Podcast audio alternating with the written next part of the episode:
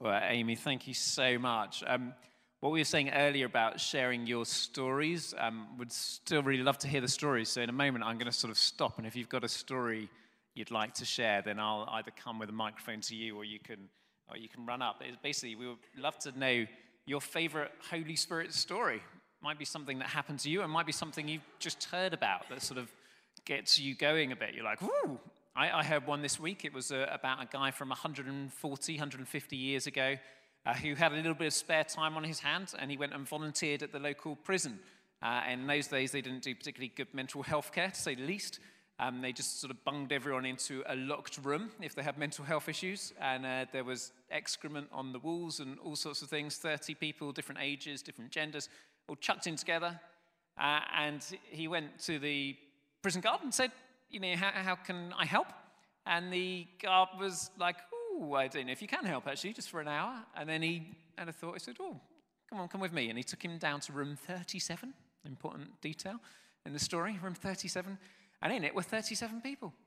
And he opened up the four bolts on the door and he uh, pushed the willing Christian volunteer in and he said, I'll see you in an hour.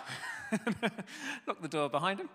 And he said to, to God, the Spirit, um, What should I do? Help, I'm desperate. What should I do? And he just felt he should sing. So uh, apparently he sang, maybe more tunefully than I'm about to. Uh, yes, Jesus loves me, or something like that anyway. Um, and once he'd said that a couple of times, he repeated it again, because that was only 30 seconds, and he repeated it for a full hour. Um, came back the next week into room 37, did the same thing. On the third week, a woman came and sat next to him and uh, started singing too. And apparently, after a year, none of them were still in room 37. Um, many of them had left the hospital. And gradually, they started to be part of his church, his congregation. And that was just a lovely, heartwarming Holy Spirit story. Um, now, yours may be less dramatic. I, I, I imagine I haven't got any that dramatic myself, but Anyone got a favorite Holy Spirit story? I'm going to run around with the microphone, so I'm going to start over this side. Anyone's got one, just stop me. Um, the camera guys will have to keep up. Um, we're going to go into row two. What's God done in your life, Peter, in 10 seconds? Holy Spirit. That's not putting me on the spot at all, is it? Yeah, thank you very much. Um, I guess times when the Spirit has told me things in terms of pray for this person, and uh, things have actually happened. There was one, actually, there was one occasion where I was led to pray for something completely unprepared. I was praying, and then all of a sudden, I just started praying this prayer, praying this prayer, praying this prayer um, for a member of the family. And They were sick in bed. They had cancer. Their cancer count was really high. And I can remember just praying and praying and praying that God would bring it down, that they would be healed, that it would be reduced. And I got back after the weekend away, and uh, this particular person, um, their cancer count fell completely. And it was one of those moments where the Bible says about praying with faith, and if you pray with faith, you will receive. That was a moment of actually knowing I had the faith for that. Um, and uh, I think it's happened twice in my life. But um, yeah, that was special. Peter, thank you very much. You've done well for this section. We'll go to the, we'll go to the middle. We'll come back if there's spare time. Um, let's go over this section. Um, we've got Paul Morgan here, over here. Um, just uh, Paul, Paul's relatively new to church, so it's nice to nice to sort of get to know you. And Paul, uh, the Holy Spirit. What does the Holy Spirit mean to you? Um, it's interesting coming to these evening services, isn't it? Um, the um, I think, I think experiencing the spirit. I, I still remember like the uh, at a service when I was at college, and um, I heard about the Holy Spirit being talked about, and um, but having in in a time of worship, just experiencing the the Spirit for the first time. I guess I was 19, and um, and I've been brought up in the church, but just I can still remember that sort of feeling of well, I just I didn't know what it was, and you know, a friend who I'd gone with said, "You're right." I said, "I don't know, but we'll have to chat about it later," because I, I just just absorbing this um, this this this new sensation of just actually feeling uh, touched by something that's you know, beyond you. Um, but at the same time, it not being scary or anything. And it was, yeah, just that. So I think when I think of Holy Spirit, I think of, I guess, the first time I felt like that, but then knowing that that's an ongoing thing and it's a, you know, you have to keep obviously in step with, you know, God and just experiencing, you know, and, it, and, and the experiences are different at different times, but I just, yeah, I just still remember that. Well done for this section, Paul, thank you very much. Um, I'm not normally here. Who's gonna who are gonna pick on in this section here? Um, let's go to Alice. Alice, it's nice to see you. Also newish here. Nice to see you. Tell us about the Holy Spirit. Okay, I can't tell you about it, but I can tell you what it does for me. So, like when we were reading the Acts, um, verse 12 really stood out to me. It says, Amazed and perplexed, they asked one another, What does this mean? And I just find like that when I'm encountering the Holy Spirit, I feel so like warm and it's like a fire inside me. It's like a passion. And I just am amazed and perplexed. And I have no idea. I can't fathom it. But yeah, it's just amazing. Just, just give us a little headline on. You just said before the service what was happening in Guernsey. Like a lot of people coming to to the youth group that you're in. Uh, what, what's what's been stirring there? Um, I don't know if it's just the fact that we put online gaming or. um, no, we've actually been praying a while for our youth to grow because not many youth in Guernsey um, actually know the Lord or come to church. It's a very minority thing. Um, so we had like about 10, 12 people showing up regularly. And we, we prayed about it, and like now we have like 80 on a Friday. And it's just amazing. Um, and this is like 80 different faces, and then we see more throughout the week, and it's just absolutely amazing. Thank you so much, Alice. Very kind. And let's go to the final segment of the room. Let's see who we're looking at, Nick. Am I going past you? Head down. Oh, I'm going to stop. I'm going to stop. Yeah, thanks, Richard. um, I think I was um, just thinking about on your point, Richard, how it is a, a continuous process with the Holy Spirit. Um, so I think, although yes, thanks, thanks for putting me on the spot, and I don't think anything within like the past couple of months um, really sticks out. But I think just almost the the continuation of kind of every day, kind of saying, God, here I am. Um, please, can I give me your Holy Spirit? And it, it then just it almost translates into then all of your life. Um, can you work, your relationship with your your partner? And I think there's then that really calming presence that you can then sometimes take for granted. So that when when you said, "Oh, has anything happened in the past two months?" Maybe there hasn't been a miraculous kind of cancer healing, or kind of I haven't been speaking in tongues, but actually, um, the Holy Spirit kind of actually works through every single thing. Um, and I think without it, um, I think obviously the life would be very different. You. And that's incredibly profound because the, uh, the Holy Spirit and know, Jesus himself obviously sustains all life. We, we call the Holy Spirit the Lord, the giver of life, who sustains everything. So without the Holy Spirit, we would basically cease without, without Jesus, who sustains everything by his powerful word. We would cease to be completely. We just don't really realize that a lot of the time. And my, my basic message tonight, and you may have some other stories you want to come up and share at another point later, is let's be desperate before we realize we're desperate. Let's be desperate before we realize we're desperate. Um, I don't know if that makes sense yet, but uh, have you ever been in a car where you know you're running out of petrol? We, we went to California a few years ago on, on our sabbatical, and we had my mum in the car and three uh, pretty young children. I can't remember how long ago, it feels like forever ago. Um, and we had one of those big 4x4 cars. And we'd gone up to a national park in California, which are a bit more remote than the national parks that we get in the UK. Uh, and we come down from a volcanic area, and, uh, and there are mountain lions in this park, and maybe a few other uh, things uh, wild in there.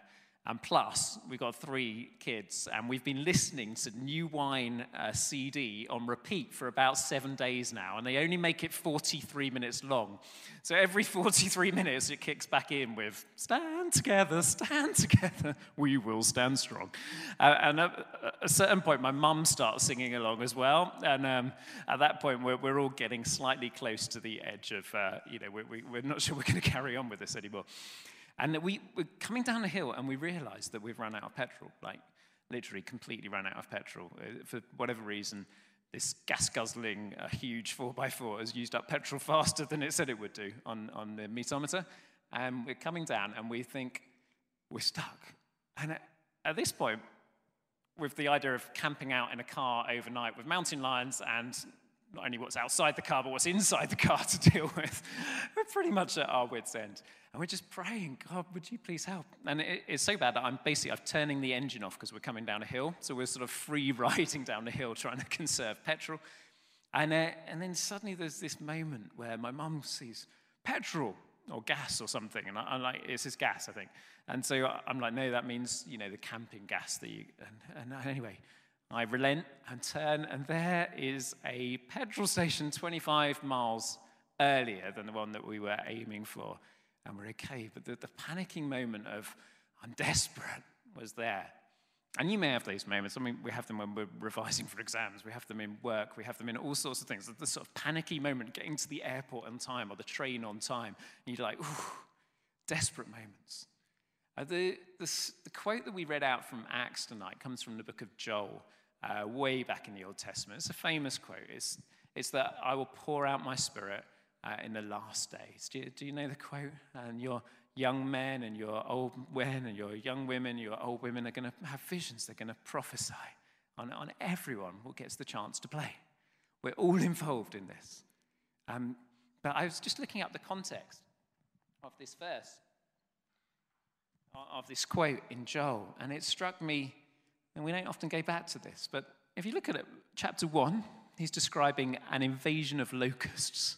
And he, he puts it like this He says, Have you ever seen a plague like this? What the locust swarm has left, the great locusts have eaten, what the great locusts have eaten, the young locusts have eaten, what the young locusts have left, other locusts have eaten. So, in other words, everything you've got going for you has been stripped away. And I've known seasons like that in my life. I don't know if you, if you have times where you just feel like really deplenished. Replenish is a word, isn't it? So deplenish must be a word as well, where you just like, you've run out of stuff. You've been deplenished. It's been sucked out of you. You've got nothing left to give. And that's the situation that the Israelites had ended up in, and mainly for their own fault. And uh, he calls them to a holy fast, to a lamentation, to seeking God afresh. And then he has that famous um, uh, phrase again, where you're supposed to rend your hearts with fasting, weeping, and mourning. Uh, for that God, who is gracious, compassionate, slow to anger, and abounding in love, will relent from sending calamity, and he will give you back the years the locusts have eaten. Uh, it's just chapter 2, verse 25. In other words, what you've lost, where you've been deplenished, he will replenish you. And that's the context where he says, and then afterwards, I will pour out my spirit on all people. Your sons and daughters will prophesy, your old men will dream dreams, your young men will see visions. Even on my servants, both men and women, I will pour out my spirit in those days. I'll show wonders in heaven and earth. And it just struck me that tonight, for all the things that we could say about the Holy Spirit, and it's worth watching Celia Baring's masterful discussion on the Spirit from the 9:30 this morning. All the things that we could say about the Spirit, the thing that is probably key for you and me tonight is what is our personal story with the Spirit? And the question, the only question I want to leave you with tonight is do you know that you're desperate? Do you know that you're desperate? Do you know that without Him, the universe isn't sustained? Do you know that He is the giver of life? You know, everything that you want to have in life, He is the giver of life. He sustains everything. And if you didn't have Jesus sustaining the earth, if you didn't have the Holy Spirit breathing into us, giving us humanity itself, you would have nothing. Now, Pete Hughes, who's, who's very good at teaching, he talks about how humanity was created and the Spirit was a big part of the creation. Uh, the dove of the Spirit hovers over the waters in a particular version of uh, the Aramaic Bible at the beginning of creation.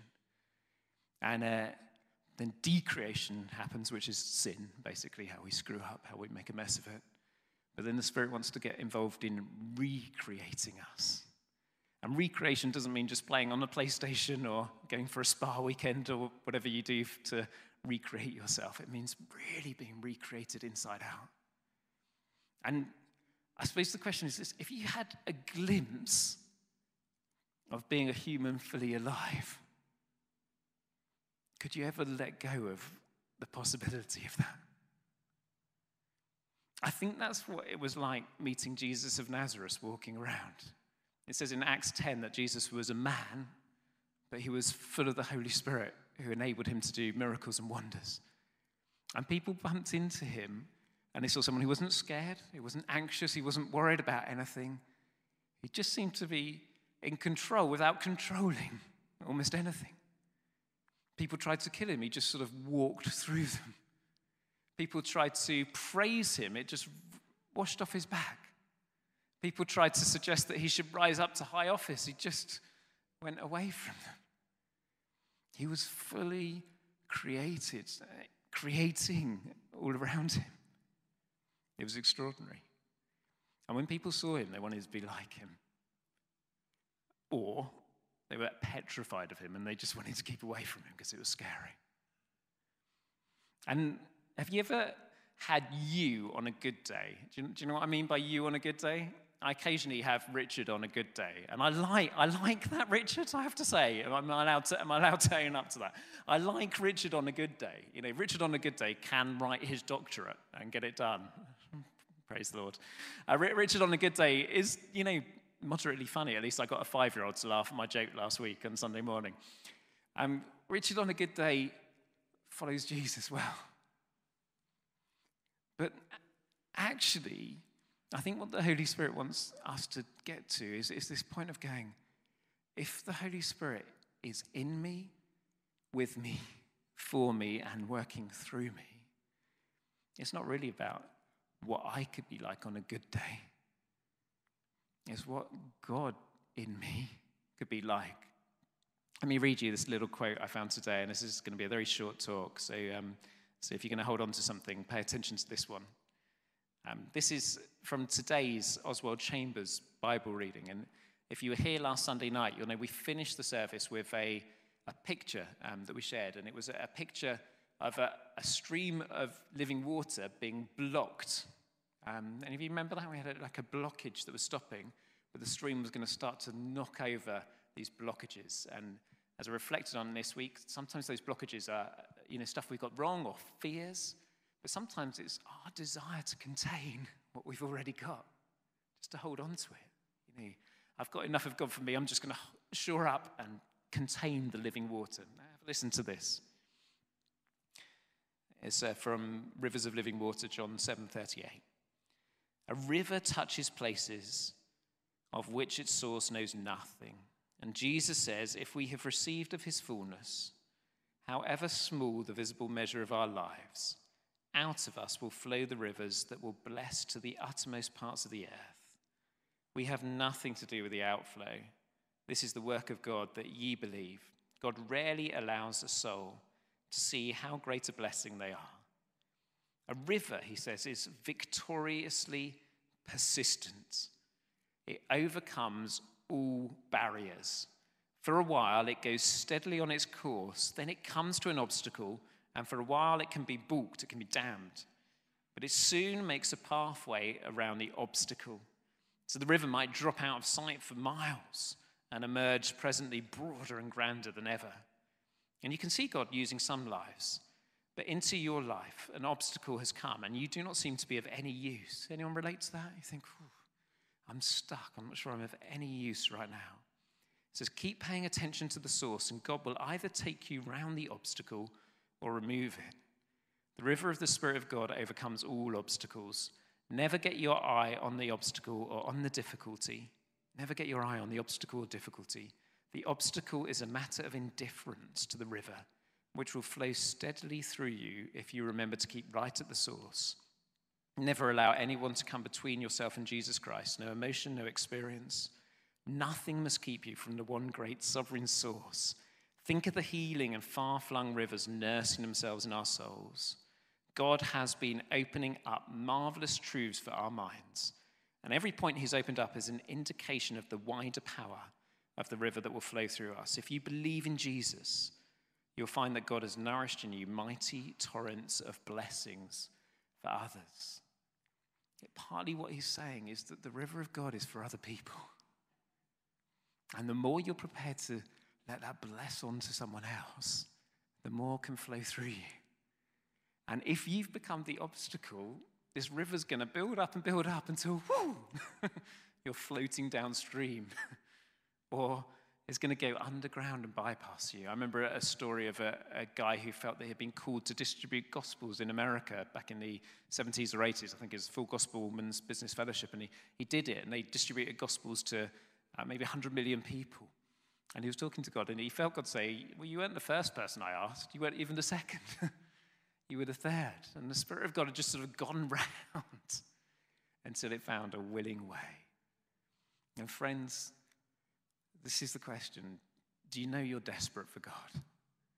In the book of Joel, it says they're desperate like, like animals longing for water, like that famous psalm, because it's been fiery place. It's like the petrol running out in the car. You're desperate. Do you know you're desperate? Sometimes you'll know you're desperate because you really are desperate. It's now or never, God. It's that moment. But if you can know you're desperate when you don't think you're desperate, then that's the place where God can flow through you because you're like, actually, I need you. I need you every hour. I need you. That, that chorus we sing, I need you, Lord, I need you. Every hour I need you. That's, that's a truth. That's a fact. I need you to do my job. I need you to do my marriage. I need you to do the relationship with my parent. I need you to do my hope, my future. I need you for my finances. I need you. I need you. I need you. I need to be connected to you because you are life. And the opposite of life is death. I'm either connected to life or I'm connected to death, to light or to darkness. Which one are you connected to? And uh, what Oswald Chambers is saying is that there's almost no limit on the blessings that can flow through what he calls a surrendered life. If you aim to be a river channel with as few obstacles as possible, imagine what that stream of water could do.